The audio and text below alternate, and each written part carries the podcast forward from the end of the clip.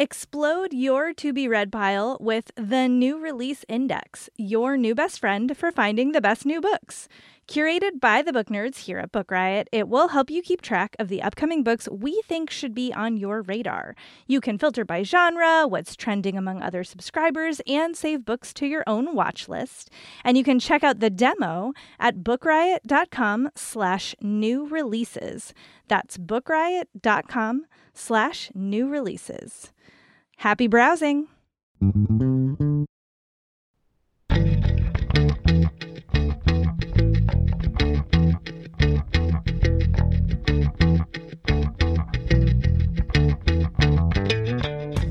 Listening to All the Books, a weekly show of recommendations and enthusiasm regarding the week's new book releases. This is episode 378, and today we are talking about books being released on September 6, 2022, and more. I'm Liberty Hardy, here with Danika Ellis, and we're coming to you from BookRiot.com. Danika, hello! Hello! How are you? I'm good. I feel like this week has been kind of not hectic in the in the sense of having a lot to do, but just like I feel very surprised by everything that I'm doing in a day. Like today's recording, usually I am getting ready 15 minutes beforehand, and for some reason I completely didn't notice until five minutes before and then ran around. so it's just that kind of week. What about you? Uh, about the same. I feel like yesterday, we're recording this on September 2nd, so I feel like yesterday was September 1st, and the universe was like, we're going to do fall now. Like it was like Hmm. 75, 80 here yesterday, and then it got down to 45 last night, and the heat came on, and we needed all our blankets, and it was like, what is happening? And I've just been discombobulated since because it turns out that when the heat comes on and you're really snug in your blankets, you will sleep through your alarm for a very long time. so I woke up like two hours later than I wanted to. And yeah, I know everyone says sleep is good, but I hate it. And I hate waking Oh, up no. late, you know. So I've been running around and you might have only remembered five minutes ahead of time, but I'm going to be typing my notes like while you're speaking today because that's how behind I am. Um, but that's okay. You know, it's going to happen. It's going to be an, an interesting episode. yeah. Uh, today was a really hard day to pick. There's always one day in the spring that yeah. there are so many books, and then one day in the fall, and it's usually the first Tuesday in September, and it is absolutely true this time. There are so many books out today, and when I was going through the catalogs, you know, the last few months I've been looking for paperbacks, you know, letting you know the other hosts know about paperbacks and paperbacks, you know, for us, and you know, it's like filter, you know, through paperbacks, and it's like, oh, four or five hundred that meet the specifications that you're looking Oh for, right? And so yesterday I was going through the paperbacks and I was like, filter. And it's like, here are 1,092 that meet the specifications. and I was like, oh, September 6th. Yeah. So- Yeah, I had a hard time picking. There were so many great ones. yeah, it's true. So it's exciting though. I mean, I love Mhm. it. I love a good book day. It's going to be very exciting. I wish I had something else exciting to tell you, but uh, I don't think I do today. So we're just going to get to the books, I guess. Um, but before we do that, we are going to hear from our first sponsor. Explode your to be read pile with the New Release Index, your new best friend for finding the best new books. Curated by the book nerds here at Book Riot, it will help you keep track of the upcoming books we think should be on your radar. You can filter by genre, what's trending among other subscribers, and save books to your own watch list.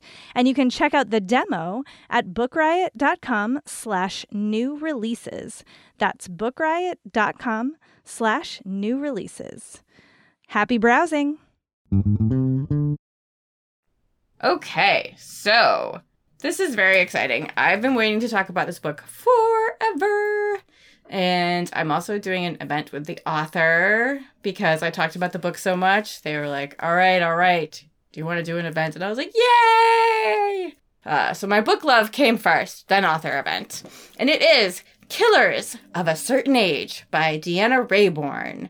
This book is so much fun. I am loving this latest wave of books that feature older protagonists. uh, in mysteries and adventures. And, you know, there's like the, the elderly lady serial killer book that came out from Soho Press a few years ago that's like huge.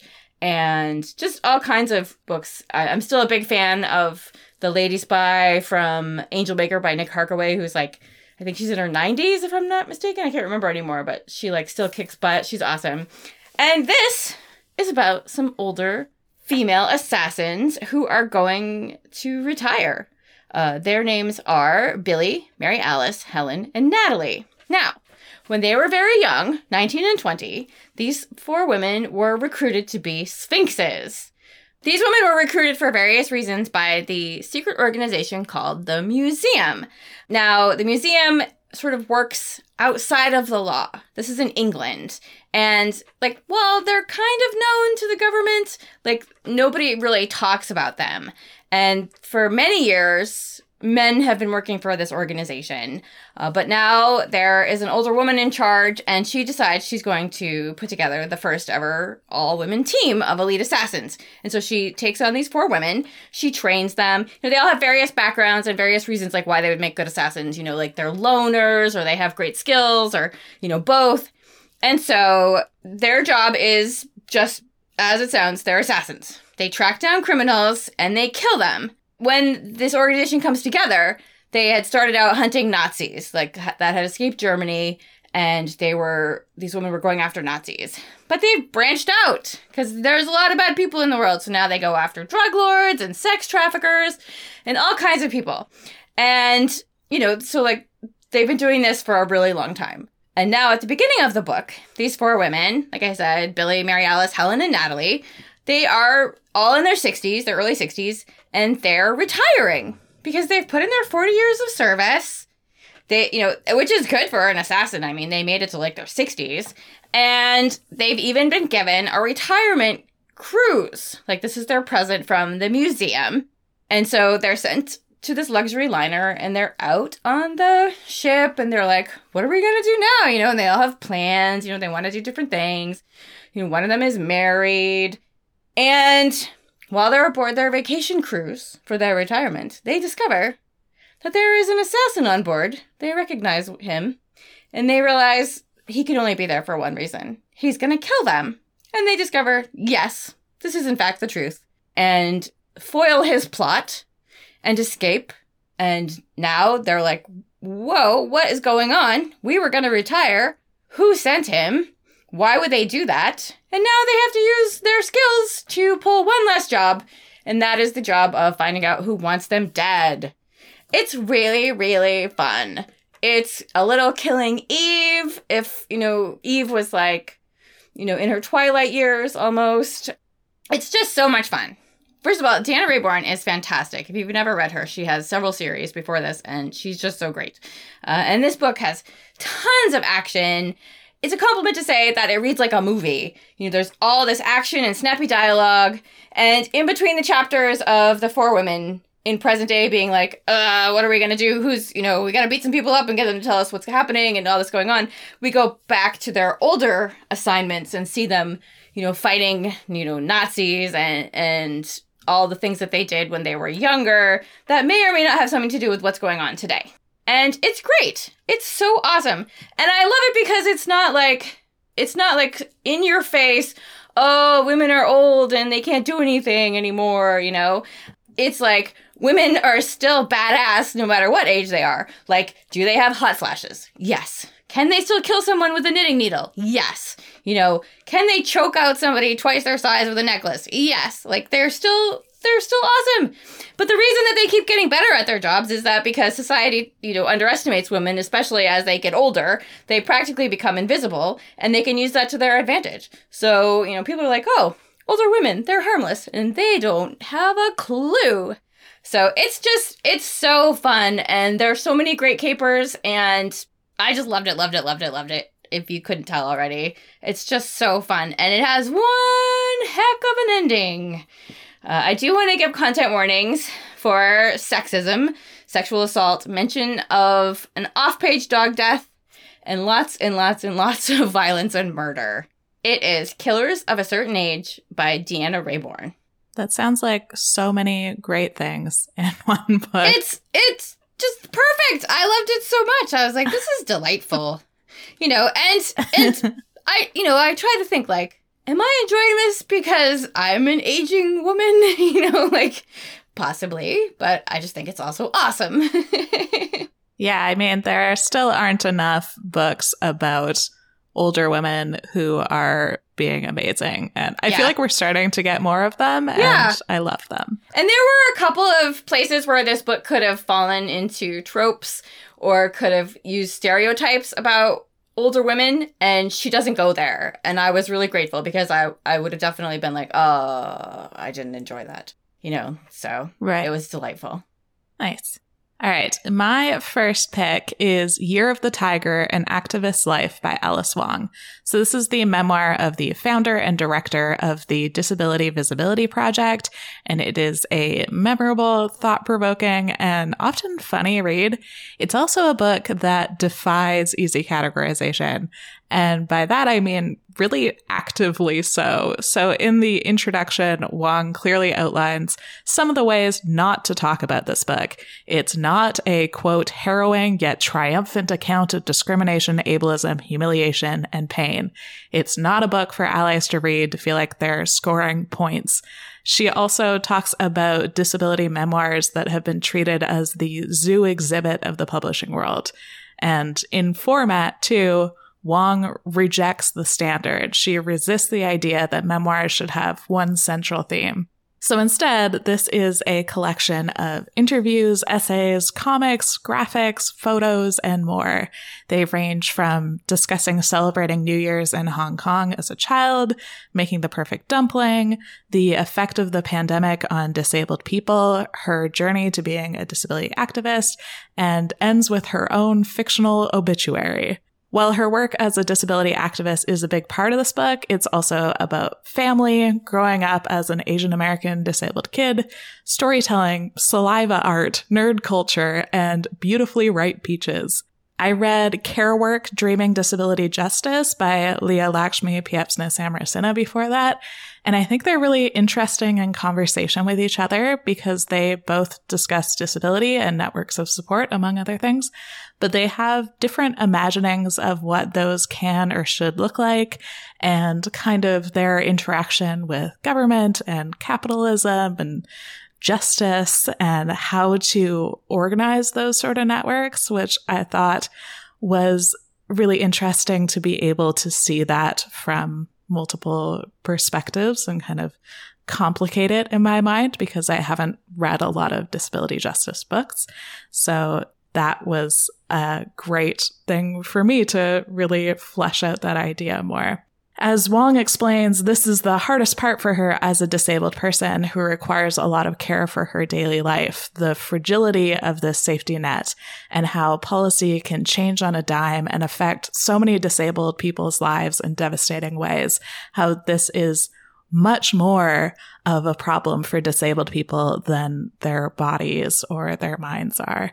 She talks about the bureaucracy of the governmental support systems that do exist, including what she calls the work of disability, which requires constant documentation and paperwork just to maintain the same level of support that they have. She shares her rage at the shortcomings of these systems and at how disabled people are often dismissed from cultural conversations, even when, in the case of the pandemic, they are the experts. So one interview describes how news channels were sharing expert advice from astronauts and submariners about surviving isolation without considering that maybe people who have already had to be isolated in their homes for medical reasons long before the pandemic might have something relevant to add to this conversation. There was also one fact that was repeated several times in the book, but it actually took me that many times to read it correctly because apparently I just couldn't even process it the first time around. So during shortages of ventilators in the height of hospitalizations in the pandemic, the New York State Department of Health their ventilator allocation guidelines allowed doctors to take patients' personal ventilators away from them and give them to someone else. So someone who had come in with the ventilator they own that they rely on to breathe every day could have it removed from them despite it being life threatening to treat someone else whose breath is apparently more valuable. And these policies of eugenics were incredibly common during the height of COVID hospitalizations, and they put disabled and chronically ill people who are already vulnerable to COVID in even more danger.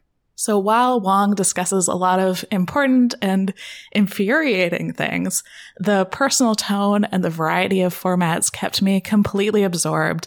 And I laughed out loud several times at her sarcasm and dry humor that's woven throughout. I also appreciated the broad view that Wong takes and the way she sees how systems of oppression are connected. So in her imagined obituary, she says Alice lived to see the abolition of carceral institutions such as psychiatric hospitals, nursing homes, and prisons because she sees those connections and is fighting for all the people affected by them. If you want to rage against ableism and enjoy sarcastic humor and reading about food that will definitely make your mouth water, I highly recommend this one. I feel like I just scratched the surface talking about this book and everything it explores. So definitely pick it up for yourself. And that is Year of the Tiger by Alice Wong. Okay. So my next pick is The Weight of Blood by Tiffany D. Jackson. Uh, Jackson is most recently the author of White Smoke, which I talked about on the podcast last year when it came out. It's a YA horror novel, and it was really scary. And I know that other people thought so because so many of you reached out to me and said, wow, that was really scary. And I was like, yeah, that's what I told you. You know, I'm here to tell you the truth. This is another scary book. This one is a present day reimagining of Stephen King's Carrie. If you're not familiar with Carrie, it is Stephen King's first novel that was published about a young girl who is an outcast, who has a horrific mother, who has some psychokinetic powers. It's going to end badly for everyone. Uh, no surprises there. And so this book, The Weight of Blood, is set in a small town outside Atlanta called Springville. It's about a teenage girl named Maddie. Maddie is a senior at her school, uh, and she has a secret. And in the first scene with Maddie, we are going to learn what that secret is. Maddie is biracial. She has been passing as white, and one day they are outside. And even though Maddie checked the weather a million times, like her dad insisted that she check it, it starts raining and her hair gets wet, and everyone realizes she has an afro, and they start making fun of her. Uh, and this is this is devastating for Maddie because her father is a monster. He is white. He is racist. Uh, there were rumors that he had been seeing a black woman at one point in town, but everyone thinks that Maddie's mother died died in childbirth. That's all she knows. And he has always told her never to get her hair wet. Like he makes her stay home when it rains. He tells the school that she has a, a disease, you know, so she's out a lot. But it's too late now. She's a senior and and her hair has gotten wet and it's all curly and the kids start making fun of her. Uh, and this is bad because she's already had it like really rough. Like i said her father is a monster. He's an abusive monster. And she doesn't have any friends. She barely speaks in class. So after gym class where this event happens outside she has to go to another class and kids start throwing things at her like trying to get things in her hair. And it upsets her obviously. Uh, and all of a sudden there something happens which they chalk up to a seismic event, like an earthquake. Like Maddie gets really upset and everybody's desks come up off the floor and all kinds of things happen. And people are like, what was that? It must have been an earthquake because why wouldn't it be? Why wouldn't you think that? And the school calls her parents, or her dad, I should say, because of what happened. You know, she was being bullied in class and the teacher sent her to the office. And, you know, he is, of course, angry at her because he you know, told her she should never get her hair wet. And he punishes her for letting her secret out because he's been straightening her hair every Sunday for all of her life. and not gently, like like it's it's a horrible, terrible thing for her to have done. Um, now, this town that she lives in, small uh, Springville, excuse me, is separated by the haves and have-nots. And for the most part, the black people of the town live on the east side, and the white people of the town live on the west side. It has serious racist roots, this town. And there's the popular clique. There's a girl who is like Regina George's less nice sister. She's just a beast, a bullying beast, and she's one of the girls who is bullying uh, Maddie. There's her friend who worships the ground that her friend walks on, uh, you know, does everything she can to hide the fact that her parents are uh, non functioning alcoholics. They don't come to any of her events. Uh, they don't have any money. She's trying everything she can to get scholarships so that she can go to college. And basically, she has hitched her star to her boyfriend's wagon. But she's planning all of her life based on her boyfriend's dreams. Her boyfriend wants to be a football player. She is dating a rich black kid, a football star, who is one of the few black from one of the few black families that live on the west side. And he's a part of this clique. He's basically their token black friend. You know, his friends look to him to see if it's okay to say things that they say. They make fun of the other black kids in the school. You know, they're super racist, but, you know, they're telling him, like, oh, we don't think of you this way. You know, we don't think of you as black. And he's like, oh, yeah, haha, you know, because he just wants to fit in. He just wants to get through school he has a sister who has become involved in basically like a Black Lives Matter movement. And he's like, why do you have to bring attention to us? You know, why can't we just, you know, get through this and, and not, you know, draw attention? And this brings us to prom. Because of what happened to Maddie, someone in the classroom uh, filmed her being bullied and having things thrown at her. And this video goes viral. And now in this town, the prom has always been segregated. And you're like, well, that can't be legal. And it's because they hold the proms privately and off school properly, property that it can be legal. The black kids have always gone to one prom and the white kids have always gone to another prom. So, because of this bullying, the school council decides they're going to have their first integrated prom. Maddie is invited. She has a date. Someone asked her to go to the prom. And let me just back that up by saying that the very beginning of this book is about a podcast being done on what happened in the town of Springville on prom night 10 years earlier that killed 200 people. So you know that prom is not going to go well. And it's it's so good this book. It's sharp. It's a horrifying twist on Carrie. Um, not just because it's scary, but because it's a very astute observation of racism and bullying, you know, big and small. It looks at microaggressions. It looks at, like I said, bullying. It looks at internalized racism. It looks at classism.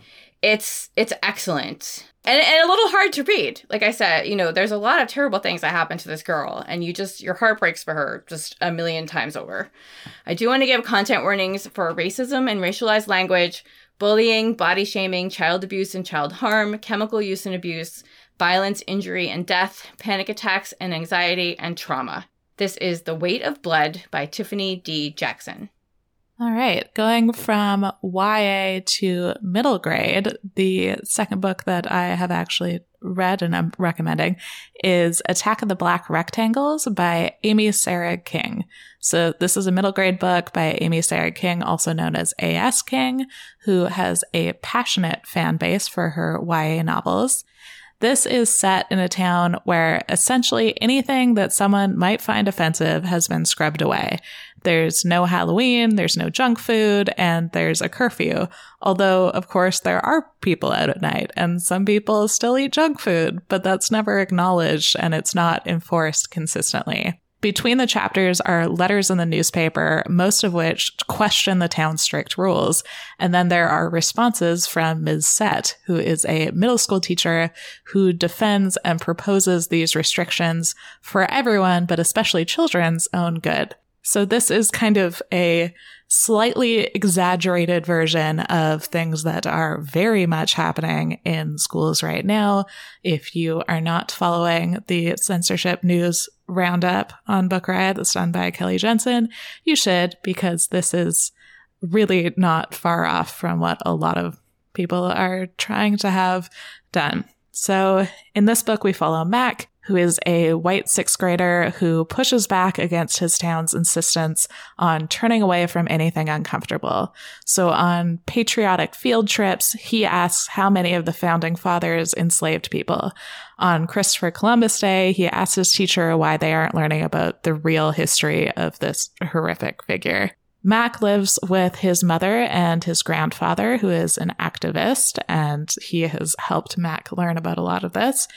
He sees his father once a week or so when he comes over for dinner, but his father is demanding, erratic, and sometimes cruel, especially to Mac's mom. He also tells Mac that he is an alien anthropologist and that he is not human. It doesn't feel love like humans do. They work on what he calls his spaceship, but what Mac's grandfather calls his old car, in the garage in secret, going out for the occasional midnight flight in the ship. So Mac is already feeling weird about this, uh, about his relationship with his father and the things that his dad is saying. So when Mac gets assigned the Devil's Arithmetic by Jane Yolen by his teacher, Ms. Set, he is surprised to see that two pages have had lines or words blacked out. So he and his grandfather go to the bookstore to find an unaltered version and discover that the word that's been redacted is breasts. So this is a harrowing scene about concentration camps. And apparently that's what kids can't handle reading is just that word, that it's absolutely fine to read about concentration camps and death and violence and racism and all of those things. But that is a word that kids can't handle and has to be blacked out. So Mac is outraged and he and his friends, Marcy and Dennis, decide to fight against the censorship. This is based on a true story. The Devil's Arithmetic was censored in this way in King's Sun School. And not only is this about Mac fighting against censorship, which, as I said, very timely right now, but it's also about Mac's crush on Marcy as well as his complicated relationship with his father. So Mac is scared that he's turning into his dad and that he can't control his anger. He's also angry at his dad, but he isn't telling his friends about this huge thing that's happening in his life, especially when it gets worse, which makes him feel like he's living in a black rectangle, that he is hiding this important thing, this truth from the people in his life. These two things converge in Mac feeling like he's been betrayed by adults, that he is surrounded by people who lie and who hide uncomfortable truths. This comes to a head in a cathartic scene between Mac and his grandfather where they honestly communicate about their messy emotions that actually had me in tears. My only critique is that I wish this book directly addressed that Mac's father obviously has some serious mental health issues. For a book that's all about naming uncomfortable truths, it felt strange to me that this wasn't named. But overall, I thought this was a powerful and relevant read, and I hope it makes its way into school libraries. I also appreciated that there's a brief mention of Dennis being possibly asexual and or aromantic with those words used in the text, which is pretty rare in general, but especially in middle grade. So I definitely recommend this one, and that is Attack of the Black Rectangles by Amy Sarig King. I love her so much. You yeah. know, I've talked about her like a million times on the podcast and how I've embarrassed myself in front of her more times than I can count. And she goes by Amy Sarig King when she writes middle grade novels. And if you look mm-hmm. up the year we fell from space, she named her character Liberty after me, which is oh, so nice. nice. And I still I still get goosebumps when I think about it. So exciting. I just love yeah. her so much. so those are the books that we have read and are excited about. And here now are more of today's releases in both hardcover and paperback that we are excited about but haven't necessarily read.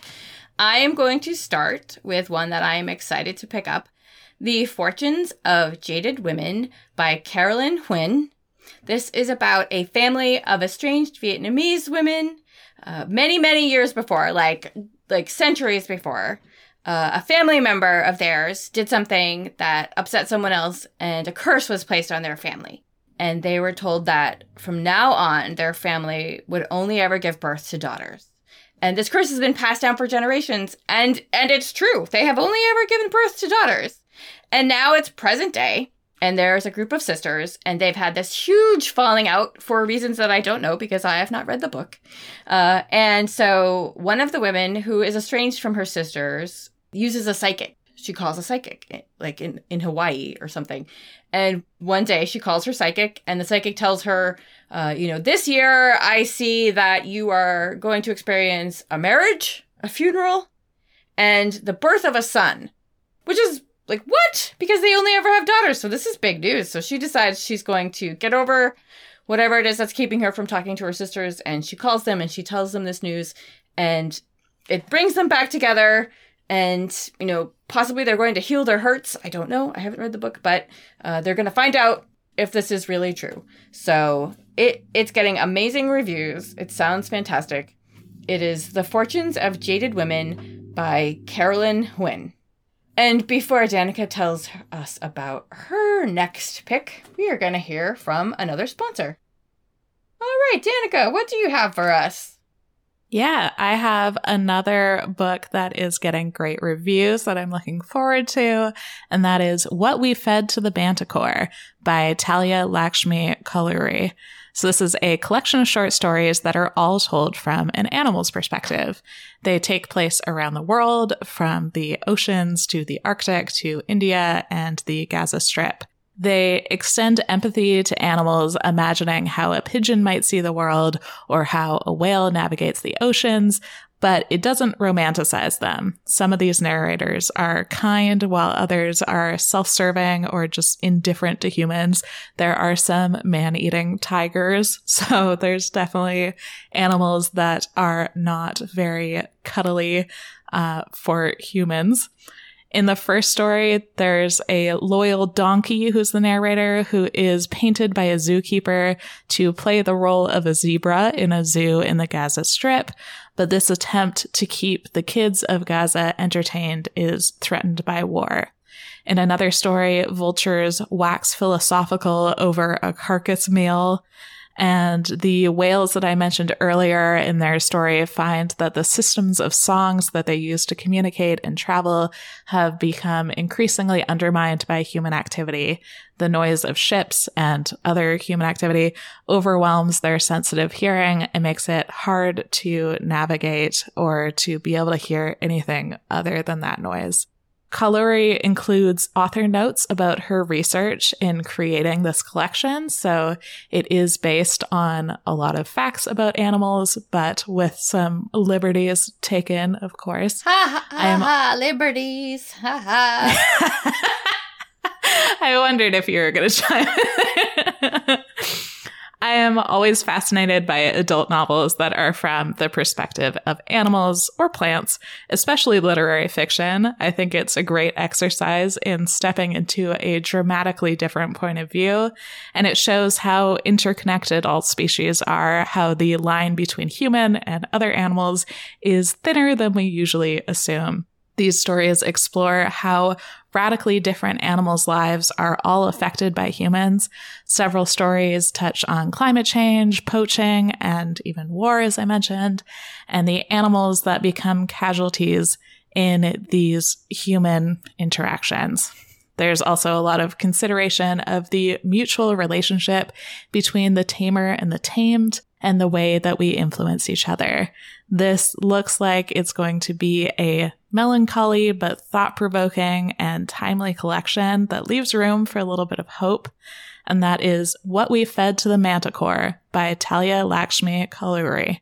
All right. I'm very excited for that one. I flagged it to read, but then yeah. I didn't get to it. But the cover is just wow. Yeah, you gotta look at the cover. It's gorgeous. Also, did you realize you have two picks this week with big cats on the cover? Oh, do Yeah, because that and Year of the Tiger. They both have fantastic oh, yeah, large course. cats. I would I would notice that. Like that's you know, that's my thing. Yeah, they definitely both have tigers on the cover. Maybe that's all I need. yeah. Like they could all have babies on them and you'd be like, what do these have in common? I'd be like, they're all books. But I'm like, oh, look at the cats. that's me. yeah. so my next pick for today is The Marriage Portrait by Maggie O'Farrell. I am such a fan of Maggie O'Farrell. I've loved her novels. I think we've been talking about them, you know, since we started the podcast in 2015. Instructions for a Heat Wave is one of my favorite of her more recently set novels. And by recent, I mean it's 1976. I think it takes place on my birthday, like the day that I was actually born, which might be why I love it so much. And then she went way, way, way back and did Hamnet, which was about Shakespeare's son. And now this one is set in Renaissance Italy and it is a fictional portrait of the Duchess Lucrezia de Medici, which I only know that name because my husband loves all the shows about popes and families in Italy in like the 15th and 16th century. Uh, so I hear the name all the time. It's like his favorite. He's a history major. It's his favorite period to read about or watch TV about. I myself know nothing about about them except when I read the books. And so it's set in Florence in the 16th century, and Medici was a young woman who is basically you know free and clear in her life. Uh, she didn't have a lot of responsibilities. Uh, nothing was expected of her, and she kind of got to do whatever she wanted, you know, within reason because she was a woman in the 16th century. But then, unfortunately, her sister, who was to marry the Duke, uh, dies, and now the Duke wants to marry her, and it's not something that she can say no to. So she's suddenly at court, and it's not a very friendly environment. Not everyone is excited to see her, and now she has to navigate the politics of the court as well as meet the demand that she give her enigmatic husband an heir. And by an heir, I mean a son. Like she's expected to provide a son, and she doesn't want any of this. So I read the first third of this book, and then I just got so excited that I was loving it so much that like I stopped reading it. I know that sounds weird, but I also know that some of you will understand like what I mean sometimes I just get so excited about things that I'm like, I'm to save this for later. And then I didn't get back to it in time for the show. Um, but like I said, Maggie O'Farrell is just the best. You know, she has an incredible memoir, the name of which is like leaving my brain as I talk about it. You know, just look at all her backlist. She's just incredible. And this one coming out today is The Marriage Portrait, and it's by Maggie O'Farrell. So, my last book, you talked about the Weight of Blood, and I also have a YA retelling to talk about, and that is Self Made Boys, a Great Gatsby remix by Anna Marie McLemore. So Anna Marie McLemore has a devoted fan base for their queer magical realism YA, including Wild Beauty and When the Moon Was Ours. So I know a ton of readers are very excited about this. This is the latest in the remixed classic series, including Clash of Steel by C.B. Lee, which is a sapphic Chinese retelling of Treasure Island. I am so glad that this series exists because everyone that comes out has a gorgeous cover and just sounds amazing. So kudos to this publisher because this was an incredible idea. So Self Made Boys uh, is, as the title says, a great Gatsby retelling. And I absolutely love that we are getting more queer and POC re- retellings of Gatsby, not least because there is subtext in the original book that A, Nick is gay, and B, Jay is black and passing as white. Those are really popular literary interpretations of the book, so I love to see those threads explored in retellings, like The Chosen and the Beautiful by Nghi Vo, which I talked about on this podcast when it came out. That is also excellent. So in this retelling, Nick and Jay are both trans teenage boys. Nick and his cousin Daisy are Latine, though Daisy is passing as white. And of course, this is 1920s New York. Nick has traveled from Minnesota to establish himself, but he's not particularly interested in the city life until he meets his neighbor Jay. And Jay holds these lavish parties in his opulent castle of a house to impress Daisy, though she's engaged to Tom, who is a bigot nobody likes. Nick befriends Jay and tries to help him win over Daisy, but then accidentally falls for Jay himself. This is supposed to be a gorgeous, slow burn queer love story, and McLemore's lush writing style is perfectly suited to retell this story. While this is set in the 20s, they take some liberties to allow these queer characters to carve out their own place in the world. Their books are always a love letter to queer and trans people, and this looks like it is no different and that is Self Made Boys by Anna Marie McLemore. All right. So that is a really great place to segue into a few paperbacks today because out in paperback today is both A Clash of Steel, which you mentioned by C.B. Lee, which is a Treasure Island mm-hmm. remix, as well as So Many Beginnings, the Little Women remix by Bethany C. Morrow. And just yesterday, I got the Jekyll and Hyde remix by Kalynn Bayron, which is coming oh, out at the beginning of next year. Nice. So I think it's the sixth one in the series. Um, they're also great, and they just have the most amazing authors doing them. So Yeah. It's really fun. So, also out in paperback today is No Gods, No Monsters by Cadwell Turnbull, which is a speculative fiction about a woman whose brother is killed by the police and she learns that monsters are literally real. There's Amber and Clay by Laura Amy Schlitz and illustrated by Julia Iredale. I have this. I have not read it, but when I was looking it up earlier, uh, it has received like a million awards and all the starred reviews, and I had no idea. I feel like not enough people are mentioning this book because it has all the stars. Uh, it is about an aristocrat and an enslaved person who become friends in ancient Greece. The Glorious God, The Great Glorious Goddamn of It All by Josh Ritter. You might recognize his name. He is a singer. I think this is his second novel. It might be his third. It's out in paperback now. It's about the last lumberjacks in a small Idaho town. Ghost Forest by Pik-Shuen Fung, which is about a family who immigrates to Canada from China in the late 90s and about their astronaut father or astronaut parent, which is a popular term uh, for the parent that stays behind. There's also On Freedom, Four Songs of Care and Constraint by Maggie Nelson. This examines freedom in four different categories art, sex, drugs, and climate. No Land to Light On by Yara Zgheib, about a Syrian couple who are separated by civil war when one of them has to go visit an ailing parent out of the country and cannot return. Before the Ever After by Jacqueline Woodson. This is another book that came out last year. I barely remember that it came out. Uh, it has all the amazing ratings, and I haven't seen anyone talking about it. So let's let's talk about it now. I'm gonna read it. It's a middle grade novel in verse.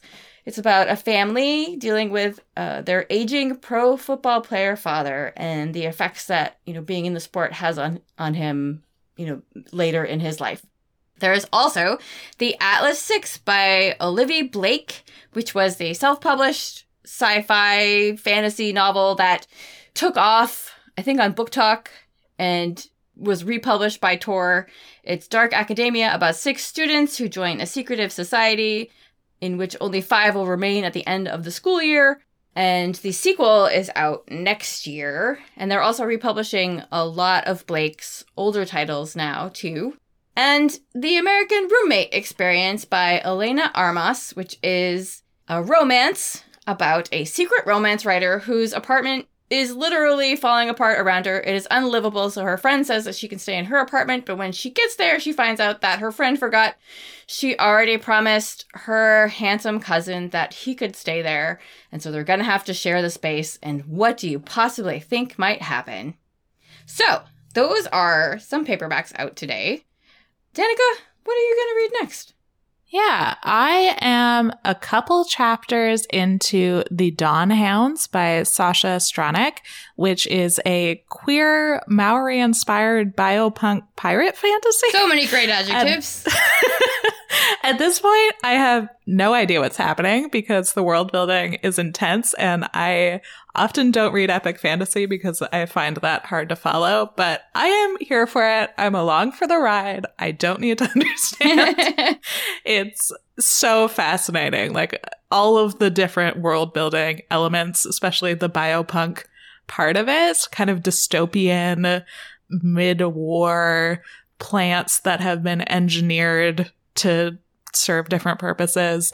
It's really fascinating, and I'm sure I'll figure it out as we go.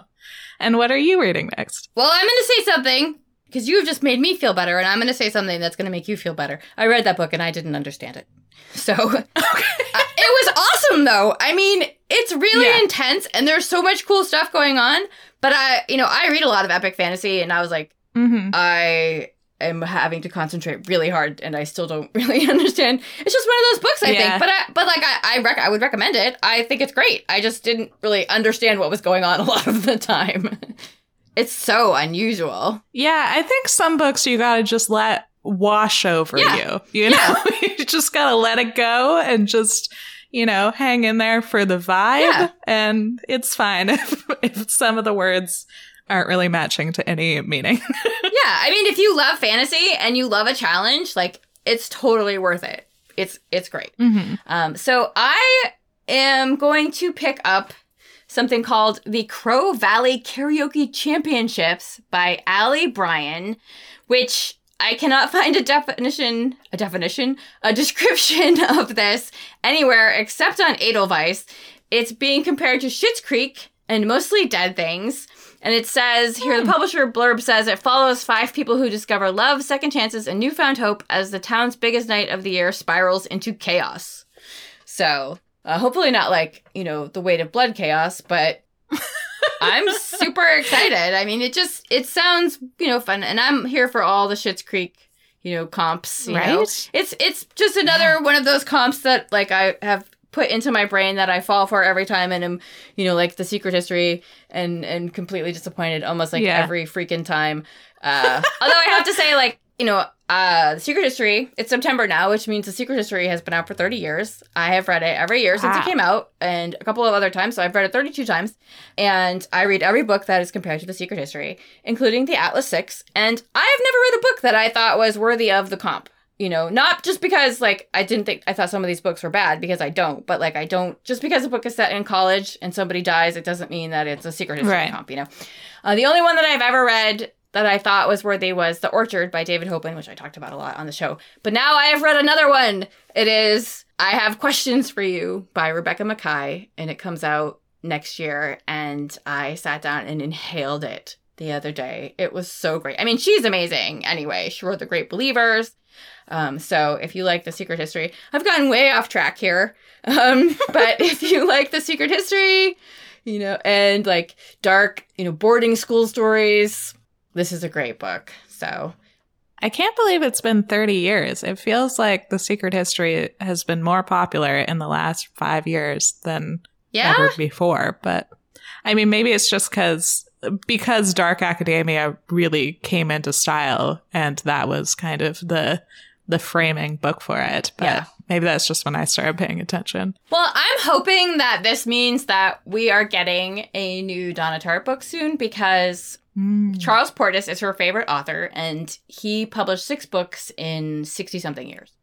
And so far, she had The Secret History in 92, The Little Friend in 2003, and The Goldfinch in 2003. So I'm hoping that this means that, you know, this next year will be 10 years since The Goldfinch. Yeah. All of which I loved. Like, all wildly different. And I loved them so much. And yes, I know there are so many people out there who are like, oh, The Goldfinch, it's so long and it needed an editor. And it absolutely did. And I would also read like another thousand pages of it. I loved it so much. but I'm I'm really hoping that like she's keeping with this tradition and we're gonna get a new Donna Tartt. I have not heard a, a peep about it. Not a whisper, not anything. Not even people being like, you know, hey, we're we're due for some Donna Tartt. So I could be wrong, but yeah. I love that book so much. I wrote a piece for for Book Riot. You'll be able to read it uh, sometime in the next month about oh, nice. how I've read it 32 times. so uh, that was all for today. That was fun. That was that was fun. I enjoyed this. Thank you to our sponsors. Thank you to our awesome edi- editor. Like, yeah, let me make let me make Jen, you know, edit the thing about her. Yeah, here we go. Can we just leave this in? Um, thank you to our awesome audio editor, Jen Zink. You can drop us a line at allthebooks at bookriot.com. You can find us online. Danika hangs out on Twitter at Lesbrary, L E S B R A R Y. I mostly hang out on Franzen Comes Alive. No, on Instagram at Franzen Comes Alive. It's all coming to pieces now. Um, you can go to Apple Podcasts and Spotify reviews or wherever it is that you get your podcasts and leave a rating or a review. It helps other book lovers to find us, and we appreciate it so much. There have been so many nice reviews recently. The other Jen has been sharing them, and it's just I cry like every time, like happy cry. I'm like that that Kristen Bell gif of her like laughing and then crying. I'm just like, but not like crying in a sad, like a bad way, like in a like, oh, everyone's so nice. So, Aw. and as much as we would love to tell you about more books out today, I have to get off the microphone because I stopped being able to say my words. Uh, but you can read about more titles out now in the show notes at bookriot.com slash all the books, as well as find a link to our weekly new books newsletter. And for more recs or general bookishness, check out bookriot.com. And don't forget to check out our full stable of podcasts at bookriot.com slash listen, or just search Book Riot on your podcast player of choice. And in the meantime, happy, Happy reading. reading.